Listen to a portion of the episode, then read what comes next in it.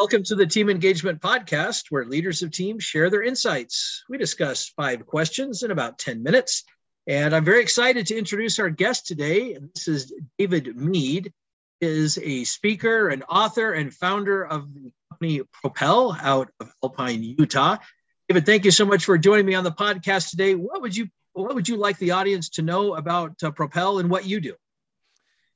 Um, I mean, if I had to put it into into a little short short version, I am so passionate about helping people have a meaningful, positive experience at work.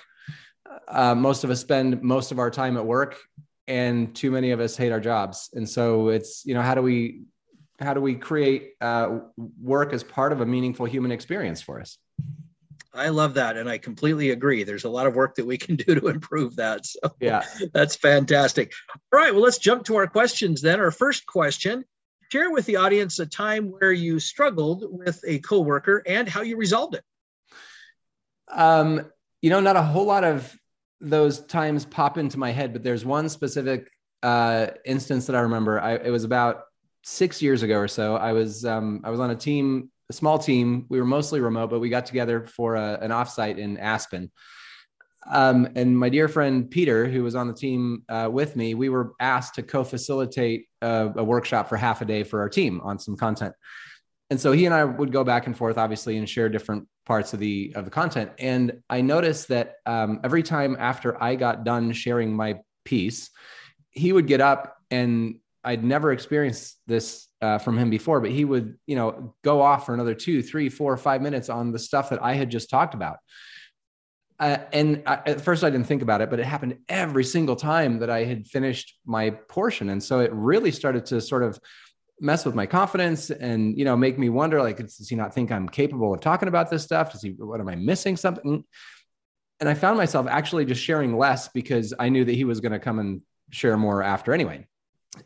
And it, it sort of caused a bit of a rift in our relationship, honestly. And I, I it, it just, I, I, I, I wasn't comfortable around him for the the next day or two that we were at this retreat.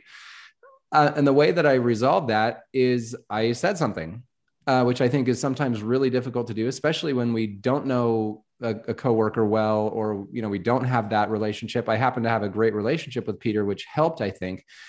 Um, but I had to bring it up. And rather than making it about him, I made it about me and how I felt and the experience that I had.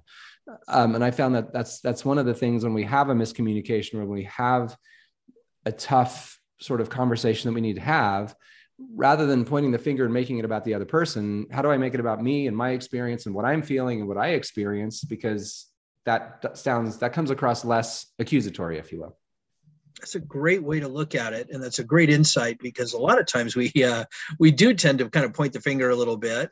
And so if we can own that up a little bit and uh, kind of say you know or whatever you may say but is there something i'm doing or whatever it may be then you're right it does come far less uh, accusational that was a great comment. I really like that. Thanks. well question number two uh, you've heard the phrase of course that people don't leave jobs they leave managers What's one suggestion that you would offer to help leaders retain their employees a little bit longer than they might otherwise?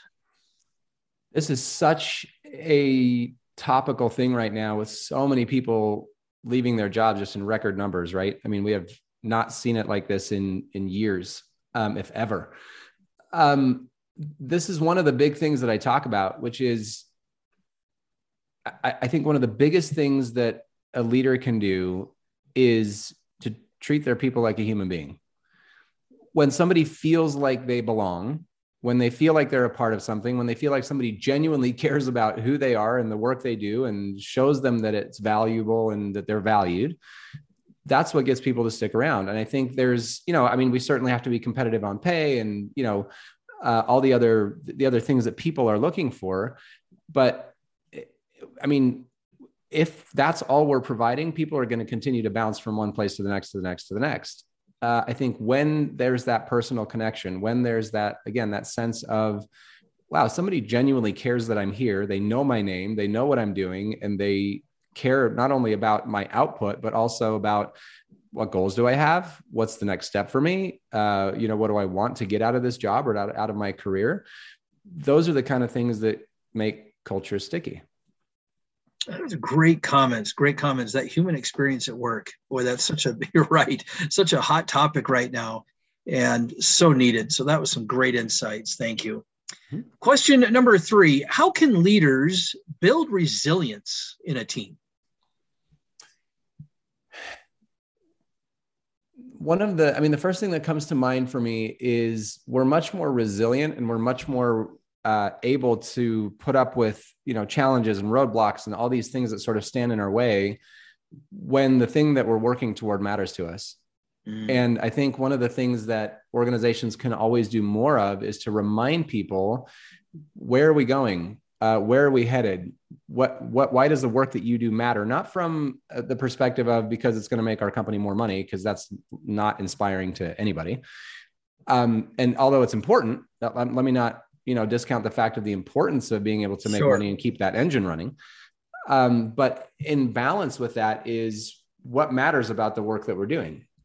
What's the difference that we're making with our product or service? Or um, even if the product or service isn't the thing that that gives that meaning how are we interacting with each other? What's the kind of culture that we're building? What kind of environment are we creating for people to come to work and have this experience? When people are, can tie their work or tie their the, the time or energy or effort that they're putting into something to something bigger that builds resilience. Then all of a sudden it's worth it. And we don't just give up because it's hard or because we've run into this challenge or into this roadblock. Um, and so i think that resilience really uh, is bolstered when we have a clear understanding of where we're going and how we personally connect to it. That's a great insight. That really is good, David. We have a lot of folks that do get detached from the purpose of what they're doing. And that is such a boy, that, that was really good to talk about how we need to connect with that and keep that passion going, not just for us, but for the team. And I think even, I mean, now it's even more important because with so many people working remotely, that sense of isolation and what am I? I mean, like, yeah, I can do the the list of of check boxes and the tasks and the the stuff that I have to do every day, but people who felt disconnected from the purpose before are feeling even more disconnected from it now because they don't have that culture anymore. The culture's gotten watered down. They they it's harder to remember how what I'm doing behind my computer all day long fits into the bigger picture. Great comments. Absolutely agree. Question number four Is there an experience that you'd like to share of someone who made a difference in your life? Yeah. Um, I mean, there have been so many, but the the one in a work context, especially the one that always comes to mind is uh, the boss that I had. It wasn't my first job. It was probably I think it was my second my second job. It was uh, just out of high school. Um, I worked at a bagel shop, and it is the job that I compare every other single job or or or um, entrepreneurial venture that I've ever done to that. And back then, I didn't have the didn't have the words for it. I didn't know what was so special about it. But um, it was the kind of place that I couldn't wait to go to work. And when I got done with my shift, I would stick around and talk to the people that were still working. We would spend time together outside of work. Um, but this guy, um, we'll call him Ben, he just did such an incredible job of making everybody feel like their work mattered. It sounds a little over the top for a bagel shop, but he set that tone of, you know, empowerment and, you know, you can figure this out. And I'm not going to give you the answer to everything. And, you know, he, he just sort of had this way about him that really influenced the way not only that I experienced a job, but in the, the, the uh, influenced the way that I think about what great leaders are and how they show up that's really impressive that somebody in what might be considered a, a, mundane routine job like a bagel shop and yet he, he manages to help instill a sense of this matters and this is important. Mm-hmm. i think that's fantastic. Great story. Thank you for sharing yeah, that.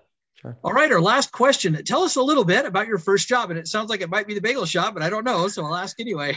Well the i mean the very first job i had i was sweeping floors at a grocery store. Um, there's not a lot really super special about that. Um, but I because it was almost the first job. I will say a little bit more about that that bagel shop job and sort of the the follow on to that, right? So, um, you know, I I, I was no under no delusion that it was going to be a, a career path for me, right?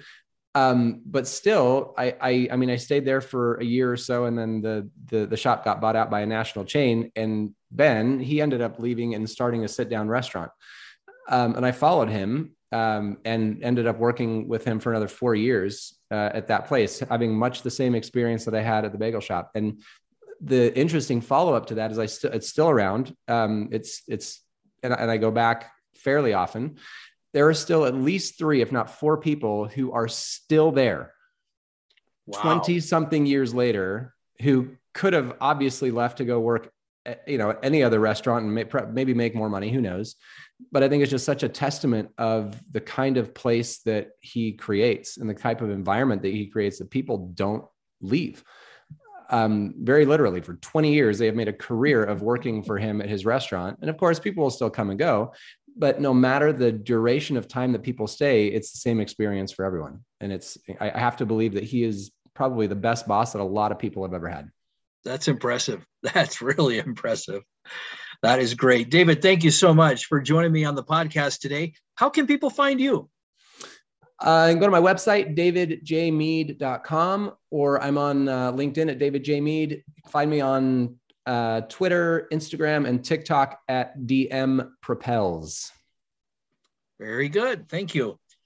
This is Sean Richards with the Team Engagement Podcast, where leaders of teams share their insights. For more information and for more ideas, go to teamengagementpodcast.com. Thank you so much for joining us today and have a great day. Thanks, Sean.